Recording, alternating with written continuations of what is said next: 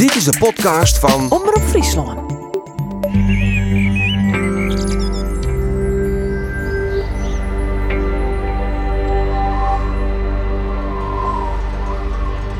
Dit is Beklimmers, de podcast. Maar de vraag, is het platteland ta on een nij verhaal? In elk geval stiet dus maatschappij voor een soort verorings. En waarom zou het platteland daar net in voorop kunnen?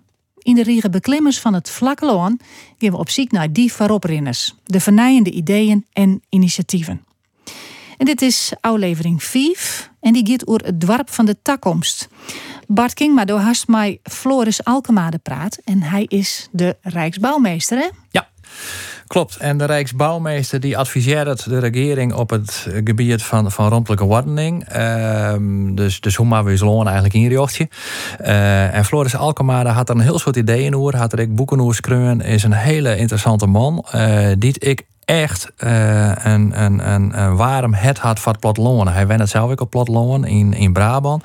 En uh, hij zei hield iets van uh, dat platteland had een hele belangrijke rol in, in, in de rondelijke ordening, ook van de toekomst uh, van Nederland. En dat platteland, dat moeten we dus net zien als nou ja, leeg gebied, wat we nou ja, misschien bij de honden wat bijnemen. Maar misschien luidt er wel de sleutel. En dat is eigenlijk ook de essentie van uw serie, wat, wij steeds denken. Van de lezer sleutels in elk geval op het platteland. Misschien net de kooi, maar toch wel een hele aantal belangrijke elementen spelen op het platteland.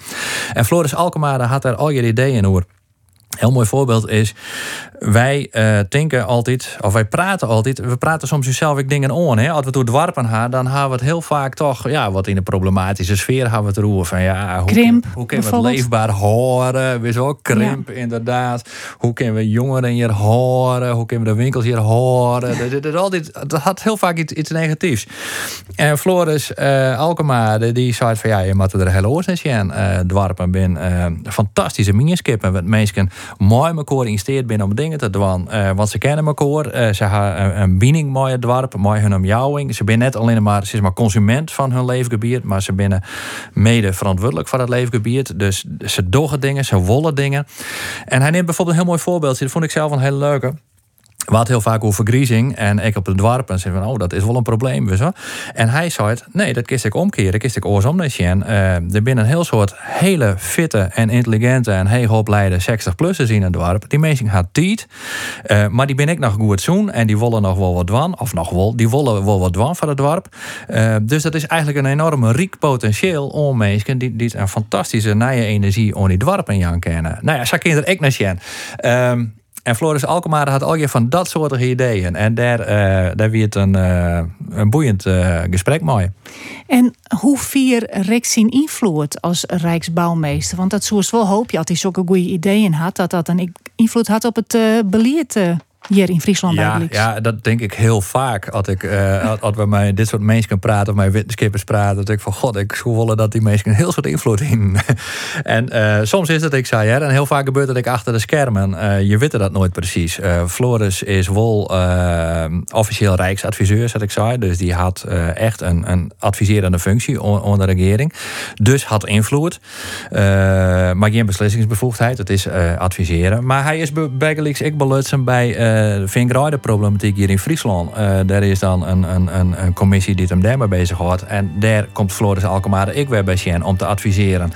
Uh, dus daar zit hij in een hele soort oerlezen en, en, en beslisstructuur. Zit hij wel om tafel. dus hoe groot invloed is, weet je nooit precies. Maar deze man had wel invloed. Oké, mooi. Uh, aflevering 4 van de beklimmers van het Vlakke Loon. Bart Kingma praat met Rijksbouwmeester Floris Alkemade. Het zal natuurlijk ook uit de stad moeten komen, maar ik denk het platteland meer dan het stedelijk gebied eigenlijk heel mooi gepositioneerd is om verandering in gang te zetten. En, uh, dat heeft natuurlijk ook te maken met een soort stedelijke dynamiek, een stedelijke economie die, die gebaat is bij razendsnel vooruitsprinten en waarbij um, het veranderen van richting veel lastiger is. Hè. Je zit gevangen in systemen die, die eigenlijk geen beweging toelaten, paradoxaal gezien. En, uh, dus in die zin zou je de stad kunnen definiëren als een verzameling van enorm veel belemmeringen. En het platteland als een verzameling van enorm veel mogelijkheden. En het zijn precies die, die, die mogelijkheden die we nu nodig hebben om andere richtingen in te zetten.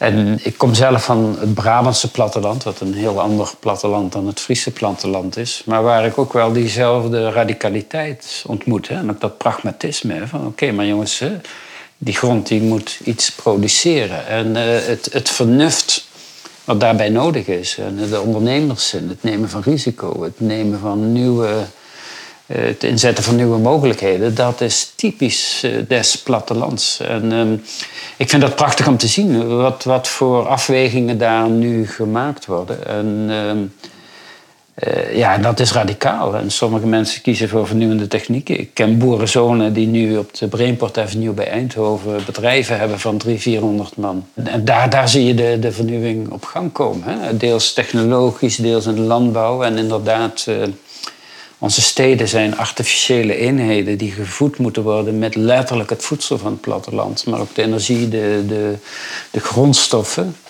En in een bredere zin zou je zelfs kunnen zeggen, steden zijn voor hun jeugd afhankelijk van het platteland. Hè? Want heel veel van onze jeugd trekt natuurlijk naar die steden. Soms permanent, soms tijdelijk. Maar je ziet dus dat zo'n stad een verzamelplek is van, van heel veel stromen die uiteindelijk van het platteland komen. En de afgelopen decennia, vooral sinds de Tweede Wereldoorlog, is natuurlijk die, die band met het platteland enorm verzwakt. Hè. Uh, in Nederland, uh, driekwart van het voedsel komt uit het buitenland, driekwart van het voedsel dat we produceren gaat naar het buitenland. Hè. Dus die, die directe link is uh, geërodeerd. En ik denk dat er heel veel winst te behalen is om juist dat soort verbanden weer in gang te zetten. Want inderdaad, de energietransitie, eh, de transitie van de landbouw, eh, de klimaatadaptatie, het zijn allemaal thema's waar het platteland het antwoord op zal eh, moeten formuleren. En dus wat dat betreft is er ook echt wel tijd voor een nieuw zelfbewustzijn vanaf dat platteland.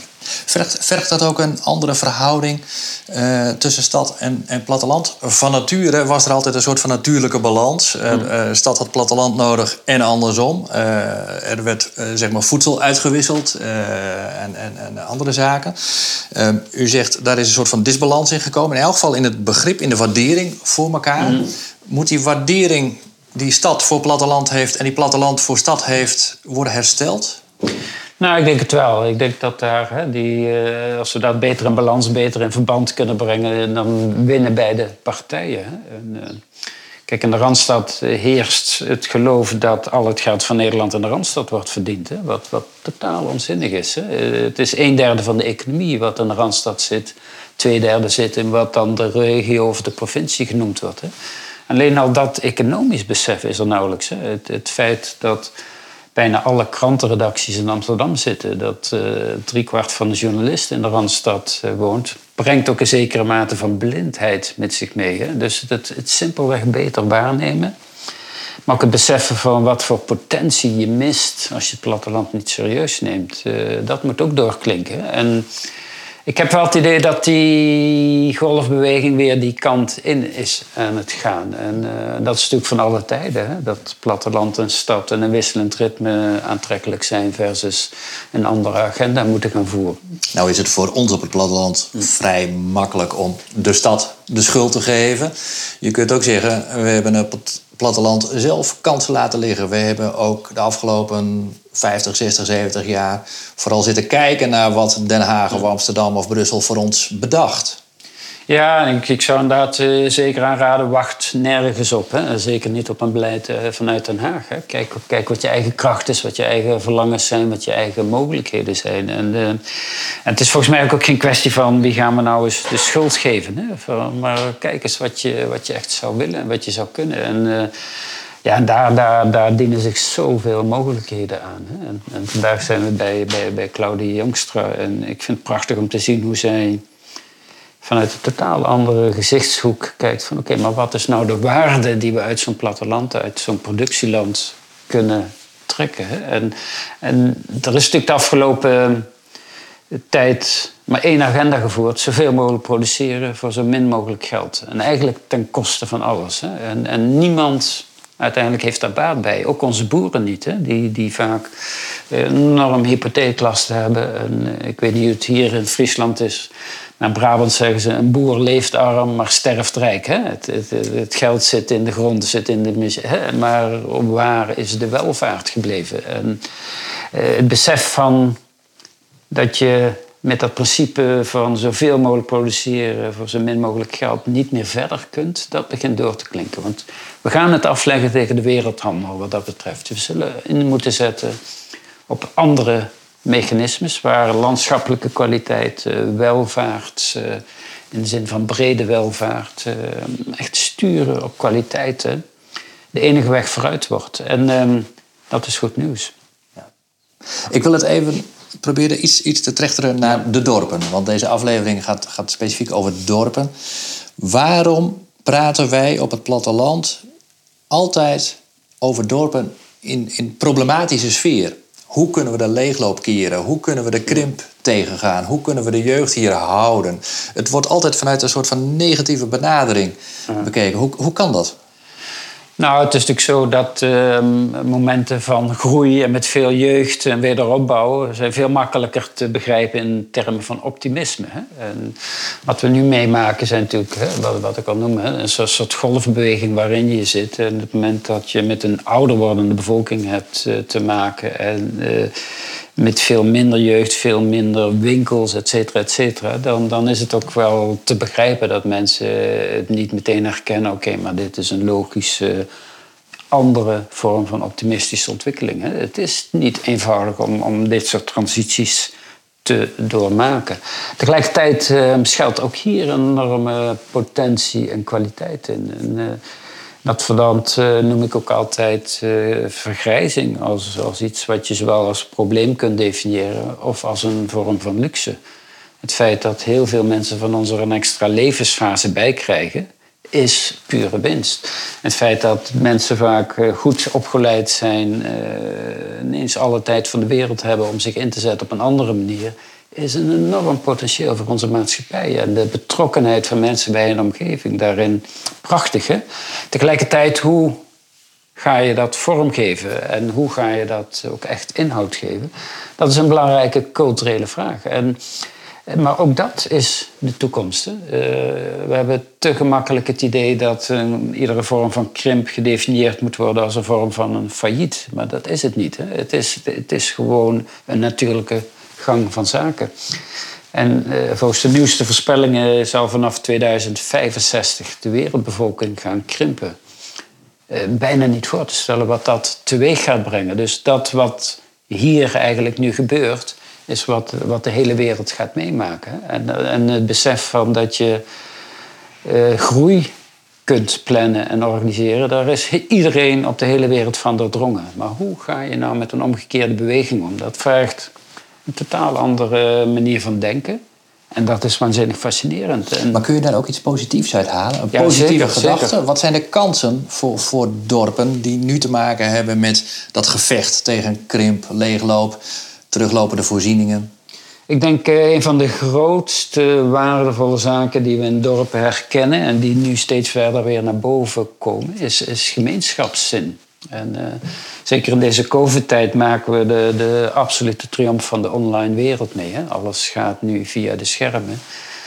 En ineens beginnen mensen te voelen: oké, maar dit is het niet. Hè? Dit is in ieder geval niet alles. Hè? En wat mis ik nou? Hè? Het missen van het contact, het missen dat je onderdeel bent van een gemeenschap, komt nu volstrekt helder naar boven. En eh, we zijn, uh, we zijn ontzettend gewend geraakt. Oké, maar wat, een, uh, wat gezelligheid creëert, dat moeten winkels zijn. Hè? De winkelstraten, et cetera. Nou, dat is er even niet meer. Hè? En dat zal waarschijnlijk ook niet op die manier weer terugkomen. Maar wat is het dan wel? Hè? En, en dat is uiteindelijk, denk ik, toch het, het vermogen om, om mensen echt te ontmoeten. Hè? De gemeenschapszin, waarbij hele andere mechanismes spelen dan alleen de economische en de commerciële aspecten. En ehm, dat gaan we op het platteland meemaken. En, uh, en, en, ik vind het ook altijd prachtig als ik mensen in de stad spreek, als ze enthousiast worden over een stad, dan is het omdat ze in hun buurt mensen kennen. Hè? Het, eh, niemand zoekt die totale anonimiteit. Hè? Er is altijd het idee van, ik wil ergens een onderdeel van zijn hè? en ik wil ergens eens uh, bij horen. En um, dit soort plattelandsgebieden, ze zijn zo onwaarschijnlijk mooi ook. Hè? En uh, zo onwaarschijnlijk uh, rijk qua historie. En het kan niet anders dat daar een rijke toekomst tevoorschijn komt. Maar wij associëren die gemeenschapszin ook altijd voor een groot deel met een soort ouderwetse sociale controle, een, een verstikkende cultuur. Ehm, eh, eh, eh, zien wij zelf onvoldoende misschien wat de hm. kracht van, van, van die gemeenschapszin is?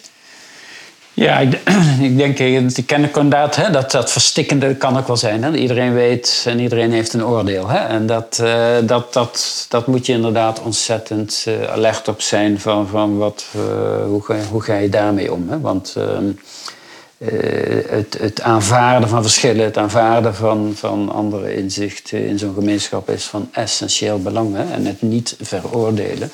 Dus dat vraagt ook nog wel een oefening in, uh, in de kunst van het samenleven. En, uh, maar ook daaraan kun je, kun je werken. Hè? En, en ook daarin... Maar hoe organiseer je dat als dorp? Hoe organiseer je als dorp dat je met z'n allen in een mentaliteit komt van optimisme een, een, een, een gemeenschappelijke samenleving met een open blik, vooruitgangsgeloof.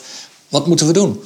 Nou, in ieder geval met elkaar in contact komen en blijven. Hè? Dat vind ik het mooie van dit soort dorpen. Je hebt allerlei mensen met speciale eigenschappen. En bij elkaar kun je heel veel bereiken. Hè? En dat iedereen zijn eigen rol, zijn eigen functie heeft. Iedereen beseft dat die, uh, dat die nodig is. Hè? Een onderdeel maakt uh, van, van dat grotere geheel. Daar, daar zit iets prachtigs in. En, uh, eh, dat, ehm, en dan het zoeken naar wat is de meerwaarde. Hè? En daarin vind ik Claudie ook weer een prachtig eh, voorbeeld. Hè? Dat zij dus vanuit Amsterdam, oorspronkelijk vanuit Limburg, Amsterdam, maar nu in Friesland terechtkomt. Maar in staat is om meteen contact te leggen, omdat haar productiemethode niet alleen het produceren van die filter tapijten is, maar de hele circuit daarachter. Hè? En dat dan zo'n lokale gemeenschap daar gewoon een onderdeel van wordt dat is natuurlijk een prachtig voorbeeld. Hè? Dat je plotseling weer uh, structuren in gang brengt die, die misschien dan wel weer van vroeger nog eh, bestonden. Maar waarbij je niet terugwerkt naar hoe het deed. Maar dat je bedenkt van hoe zouden onze kleinkinderen het willen doen. Hè? En dat je die kant in beweegt. En uh, ik denk dat je dat uh, overal ziet. Hè? als ik kijk naar onze agrariërs, de gemiddelde leeftijd is bijna 60 jaar. Ongelooflijk, hè? En dat betekent niet veel goeds.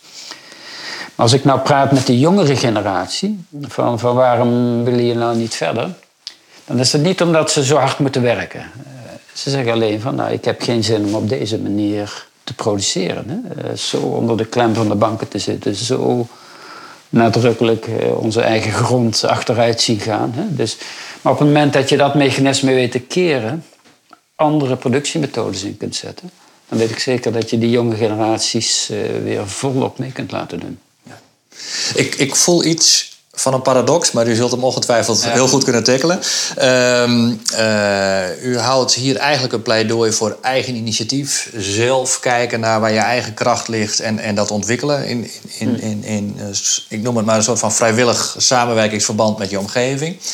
In uw essay De toekomst van Nederland houdt u gelijktijdig ook een een sterk pleidooi eigenlijk voor, voor nieuwe ruimtelijke ordening. Voor, voor beleid op het gebied van ruimtelijke ordening. Voor een, het formuleren van een gezamenlijke gedachte over hoe we onder andere het platteland zouden moeten inrichten. Mm. Hoe verhouden die twee zich tot elkaar? Nou, ik denk dat je op alle schaalniveaus moet nadenken. En uh, kijk, eh, vanuit het Rijk is er veel gedecentraliseerd de laatste tijd. En dat is deels uh, voorkomen terecht en ook heel nuttig en nodig. Hè? Ik bedoel, in dit soort dorpen, we kennen zijn omgeving zo goed, hun geschiedenis zo goed. Ze weten wat er wel en niet uh, kan. Belangrijk hè? dat die stem uh, volwaardig gehoord wordt. Tegelijkertijd zie je dat met vragen als een klimaatverandering, een energietransitie, de hele transitie van de landbouw. dat zijn echte complexe vraagstukken. En je kunt niet van ieder dorp, of zelfs niet van iedere provincie verwachten dat ze al die kennis in huis hebben om hier goed mee om te gaan. Dus vanuit het Rijk is er wel degelijk sturing nodig, maar dan niet in de zin van uh, het Rijk gaat weer eens even zeggen we gaan het zo en zo doen. Maar wel in het aanleveren van kennis, van inzichten, van het onderzoek. En, uh, en een aantal zaken zul je ook uh, nationaal moeten regelen, bepaalde landschappen moeten organiseren. En uh, wat wij voortdurend bepleiten vanuit het college van Rijksadviseurs is van kijk nou wat de, de draagkracht is van de bodem en redeneer van daaruit wat je in een gebied kunt doen. En dat geldt zowel voor voedsel als voor energie, als voor grondstof, als voor klimaatadaptatie. Dus wij zeggen ook, eh, neem nou landschappelijke kwaliteit als uitgangspunt. Niet als een soort vorm van luxe die je hopelijk nog in een proces overeind houdt. Maar begin daarmee hè? en kijk van daaruit wat je kunt doen. En dat heeft niet alleen een soort ehm, besef van, oh ja, maar een belangrijke kwaliteit die aangenaam is. Maar dat is ook een hele belangrijke economische motor. In Nederland uh, wordt inmiddels twee keer meer geld verdiend met toerisme dan met landbouw.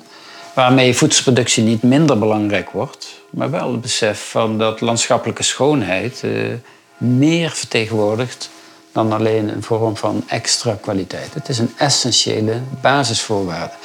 En uh, dat is natuurlijk ook een kunst. Van kunnen we toerisme zo vormgeven dat het niet dat, dat lege, uh, dronken Engelse uh, voetbalsupporters naar Amsterdam halen is, maar dat er een soort kwalitatieve vorm van toerisme ontstaat, die, die meer te maken heeft met uh, wat, wat, wat mensen blijkbaar allemaal aan het zoeken zijn. Hè? andere betekenissen, andere omgevingen, andere zaken. En ook daar, het platteland biedt mogelijkheden waar de steden steeds meer belemmeringen hebben.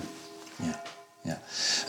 Uh, hebben wij de afgelopen decennia dorpen te veel gelijk geschakeld? Ieder dorp moest een nieuwbouwplan hebben, ieder dorp moest eh, zijn bedrijventerreintje hebben, ieder dorp moest eigenlijk hetzelfde, wilde hetzelfde. Mm. Hebben we daarmee iets geëgaliseerd? Ja, dat zou kunnen. Kijk, het is eigen aan de mens en ook aan ieder dorp om zichzelf als het middelpunt van de wereld te zien. Hè? En van daaruit de, rest te bekijken. Dus, uh, maar vandaar dat ik denk, uh, het is wel goed om af en toe wat uit te zoomen. En, uh, ik vind de, de, regionale schaal vind ik altijd prachtig. Hè? Dat is een soort gebied waar wat en grotere verbanden ligt, maar waar mensen zich ook bij betrokken voelen. En ja, Friesland is natuurlijk ook niet één provincie. Hè? Dat, dat zijn echt uh, drie gebieden of zo, hè? die totaal ander karakter hebben. Hè? Maar beschouw dan ook uh, de Friese veenweidegebieden weer eens anders als, als de kleigronden. Hè? Besef dat die verbondenheid met de bodem meer is dan een andere grondsoort. Daar zit het hele cultuur en identiteit en ook een toekomstmogelijkheid in. En het nadenken in die grotere verbanden, uh, daarin schuilt de kracht. Hè? Eigenlijk, uh, ik geloof dat het de Belgische slogan is. L'unité fait la force. Het feit dat je de samenverbanden maakt, heb je een positie en heb je mogelijkheden. En inderdaad, dat kun je niet per dorp oplossen. Bepaalde verbanden moet je echt groter zien en dan ontstaan er mogelijkheden. Uh, ik, ik, ik, ik zit nog even op de vraag: wat moeten we doen? Uh, ik, ik probeer het even. In de naoorlogstijd, in de jaren 50, hadden wij in, in Friesland een, een, een organisatie. Ik geloof dat die ETIF heette. Die dacht na over uh, uh, waar de groeikernen en de industrialisatie kon mm. plaatsvinden. En die bedachten op een gegeven moment zelfs van een aantal dorpen uh, kunnen we beter sluiten en, en, en, en, en platgooien. Dus er werd een, vanuit van bovenaf echt zo'n visie over een hele regio uitgestreken. Die dorpen bestaan nog steeds. Maar, Want daarna kwam het tijdperk uh, uh, dat er eigenlijk... Zelfs het ministerie van Ruimtelijke Ordening bestond niet meer. En, en overal uh, mocht iedereen min of meer doen wat hij wilde in zijn eigen regio. Wat, wat, wat wordt de volgende fase? Nou, ik denk dat meer ruimtelijke regie sowieso nodig is. Je ziet dat er op dit moment te veel claims op de ruimte worden gelegd. En vaak conflicterende claims. En het probleem is dan dat de oplossing van de ene het probleem van het andere vergroot. Hè? Dan hebben we een betere landbouw, maar slechtere natuur. Of we hebben meer energie, maar minder ruimte voor boden, et cetera. Dus je zult regie moeten voeren. En dat ja, dat is niet bedreigend voor wie dan ook, maar dat is uh, een slimmere, intelligentere vorm van met je schaarse ruimte om te gaan. Maar wie moet die regie voeren? Ja, dat is uh, denk ik eh, ook weer aan iedereen. Ik denk dat de, de, de, lokale gemeenschappen heel duidelijk uh, vanuit de zelfbewuste houding moeten kijken wat, wat willen we. Maar het moet inderdaad niet zo zijn dat ehm, iedere wethouder in zijn eentje gaat zitten bedenken van ja, maar nou, dit gaat het worden. Hè? Je zult die afstemming uh, moeten zoeken. En dat is, uh, dat is nooit makkelijk, hè? want uh, dat betekent dat je verder kijkt dan alleen je eigen belang en ineens op, op meerdere plekken moet gaan, gaan samenwerken. En toch zit juist in die samenwerking de, de oplossing. En mensen hebben vaak het idee, maar dan, dan wordt het te complex. Maar ik denk dat die complexiteit in zekere zin omarmd moet worden. Want dat is gewoon de realiteit. En de zaken worden daardoor niet onbestuurbaar, maar eerder een tegenstelde. Ze worden logischer.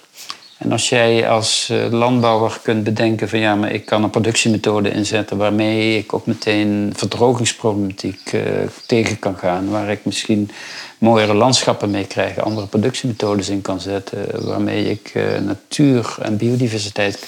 Als je die zaken kunt koppelen, heb je ineens een hele keten op gang gebracht waar iedereen profiteert. En dat is het denken waar we naartoe moeten. Dat vraagt een cultuurverandering en dat vraagt dus weer die, die individuele eh, waardeafwegingen.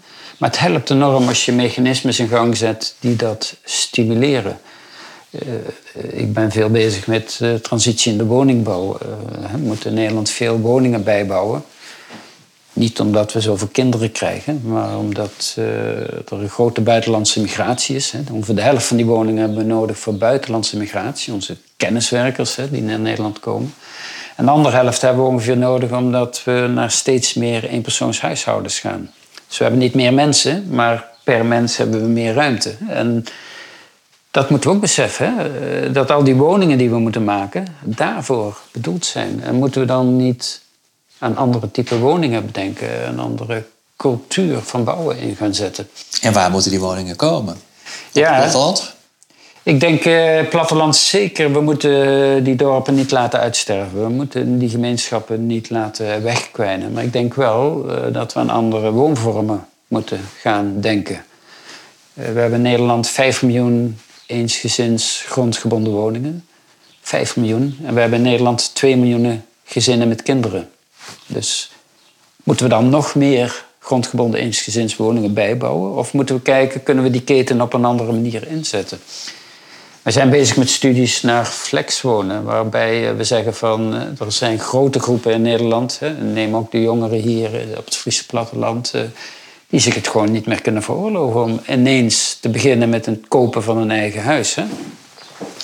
Maar kunnen we dan niet woningen maken die gewoon beschikbaar zijn, goedkoper zijn en die ook andere vormen van samenwonen mogelijk maken? Dus wij, wij bepleiten erg het bouwen in hout, in biobased materialen. Waarbij ik het zeggen van nou dat kan ook weer een verdienmodel zijn voor boeren. Hè. Eh, bomenteelt kan de grond eh, verbeteren. Je kunt landschapsherstel eh, invoeren. Je kunt door woningen te bouwen in hout sla je CO2 op in plaats van dat je het uitstoot. Je kunt tijdelijk woningen neerzetten. En we zijn ook aan het kijken, een team is bezig met inhoud een soort abdij te bouwen. Een heel grappig model van wonen. Maar ze zeggen van nou, het zijn misschien mensen die hier maar een jaar wonen of anderhalf jaar. Maar dat betekent niet dat de woning tijdelijk hoeft te zijn. Hè? Dus ze bouwen eigenlijk een soort permanente structuur. Waarin je woning die je zelf hebt vrij klein is. Maar alles wat je deelt uitermate groot en luxe. Waardoor je ineens niet in je eentje staat, maar onderdeel bent van de gemeenschap. Hè? En als je dat weer kunt mengen met verschillende generaties, eh, verschillende culturen.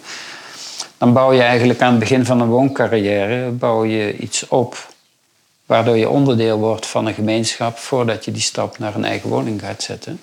En zo kun je eigenlijk eh, gaan nadenken, van, ook met de vergrijzing, eh, moeten we niet andere woontypologieën hebben waarin je een aantal zaken vanzelfsprekend deelt. Hè? En ehm, we hebben daar ook zo'n prijsvraag voor gehad waarbij het hofjeswonen naar boven kwam als een heel aantrekkelijk model. Hè? Dus dat je je eigen woning hebt, maar een gemeenschappelijke tuin deelt.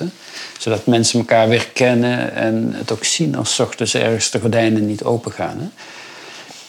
Dat lijken allemaal kneuterige modellen, maar ze zijn waanzinnig effectief en ook populair. En volgens mij zouden we zo in dit dorpen moeten gaan werken, zeker als ze vergrijzen.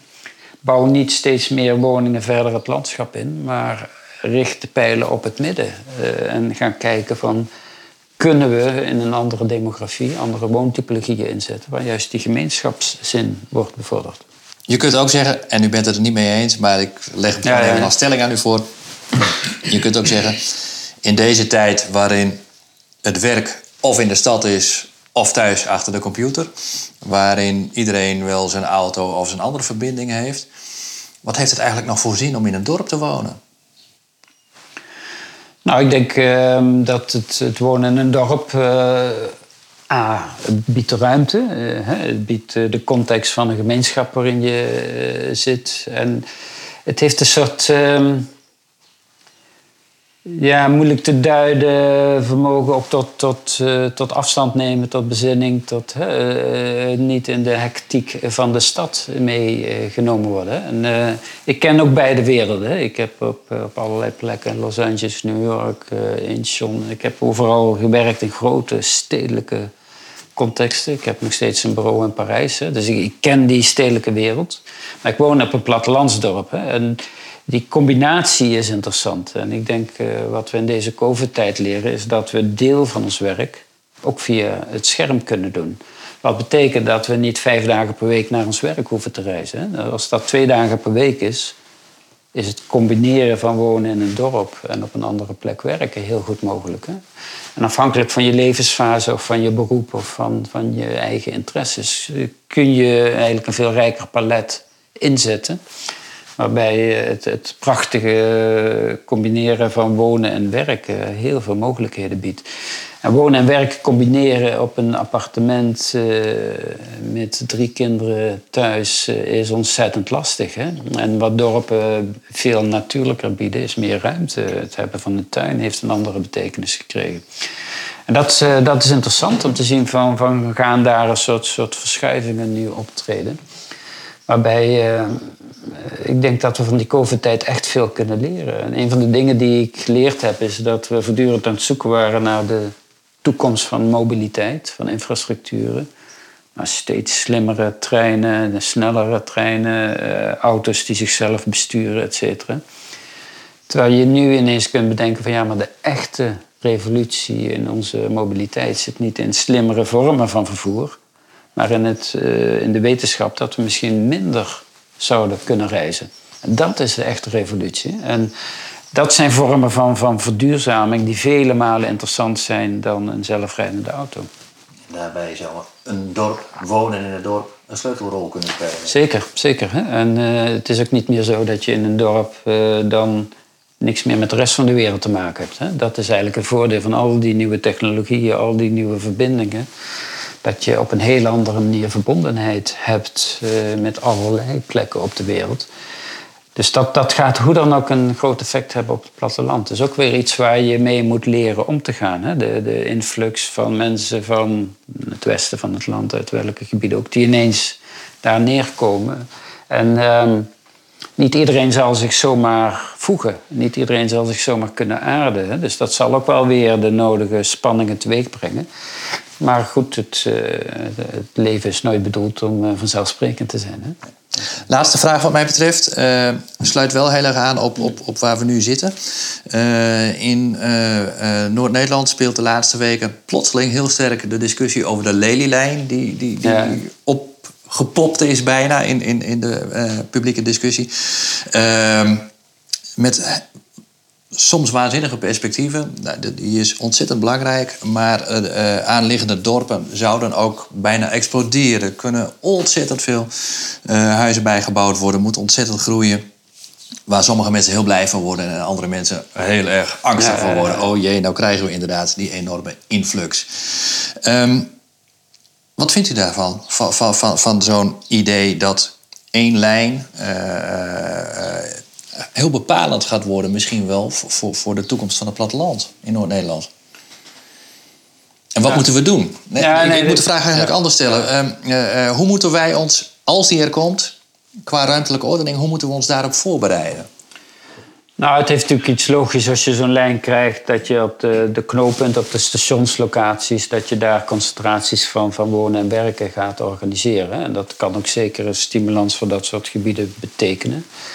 Het is, uh, ik noemde al even Parijs. Parijs, die nieuwe metrolijnen. Tegenwoordig uh, hebben ze bedacht van we gaan niet vanuit het centrum leggen, maar een soort, ringlijn in de grotere gebieden. Uh, het werkt niet altijd. Hè? En waar je ook vaak achterkomt bij infrastructuur, is als je twee plekken beter verbindt, wint de sterke plek meer dan de zwakke plekken. Je kunt snel naar die zwakke plek toe, maar je kunt er ook snel van weg, zeg maar. Dus het is even de vraag van wat voor activiteit, wat voor dynamiek roep je op. En, uh, Maar nogmaals, het moet onderdeel zijn van een goed doordachte strategische visie die veel verder gaat dan alleen, oh ja, dan zijn we sneller van A naar B. Want uh, wat ik al zei, ja, je kunt misschien 10 minuten winnen in reistijd, hè, uh, best veel. Van de andere kant, uh, als je niet vijf dagen per week naar je werk gaat, maar maar twee dagen, dan, dan win je uren aan tijd. Hè. En zijn het niet dat soort mechanismes waar je moet kijken van kunnen we condities kweken? Waardoor het niet het feit is dat je er heel snel weg kunt van belang is, maar uh, dat je er zo min mogelijk weg wilt van belang wordt. Hè. En een andere manier van denken als uitgangspunt nemen. En misschien dat dan een snellere lijn daarbij past. Hè. Maar het moet uh, niet het begin van het denken zijn, maar misschien de uitkomst van een denkproces. Wat misschien ook wel weer hele andere accenten gaat leggen. Is daarmee het, het, het vastklampen aan uh, die lelielijn eigenlijk een soort oud idee? Ik denk het wel. Ik denk dat in ieder geval de vanzelfsprekendheid dat je zegt we leggen zo'n lijn en dan komt alles goed. Hè? Of dan komt de dynamiek. Pas daarmee op. Want dat is maar zeer de vraag of dat de dynamiek is die dan ook inderdaad opgeroepen wordt. En of het de vorm aanneemt van de dynamiek die je zoekt.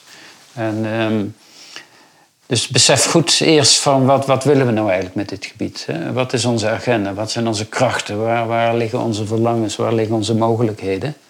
En bedenk dan of daar die lijn bij past. In plaats van andersom denken van nou we gaan die lijn aanleggen en dan komt er van alles. Dat, uh, daarmee maak je je een bepaalde enorm kwetsbaar. Echt mijn allerlaatste. Um, probeer mij eens zo met de ogen dicht te schetsen. Hoe ziet een gemiddeld dorp in Noord-Nederland er over 20 of 50 jaar uit? Vergelijkbaar of totaal anders?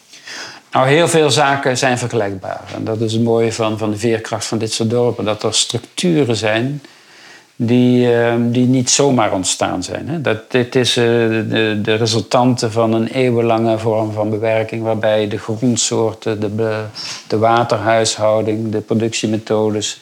tot deze vormen van bewoning hebben geleid. En die verbondenheid met de ondergrond is precies waar de toekomst van ons landschap ligt. Eh, we hebben dat lang weer uit proberen te gummen, proberen te vergeten. We krijgen het nu weer terug met onze klimaatadaptatie, de energietransitie, et cetera. Dus die, die verbondenheid met de ondergrond, daar, daar ligt de toekomst. En dat is precies wat in het DNA van deze dorpen ligt. Dus als je vraagt van kijk eens 20 jaar vooruit, dan, dan zie ik allerlei verbanden die we verloren hebben, die weer hersteld zijn en die een prachtige landschappelijke kwaliteit hebben, die die identiteit versterken. En die van wat je de meest brede vorm van welvaart zou kunnen noemen, weer in dit soort gebieden terug gaat brengen. Dus uh, gouden toekomst. Rijksbouwmeester Floris Alkemade. Hij had het door een gouden takkomst verdwarpen.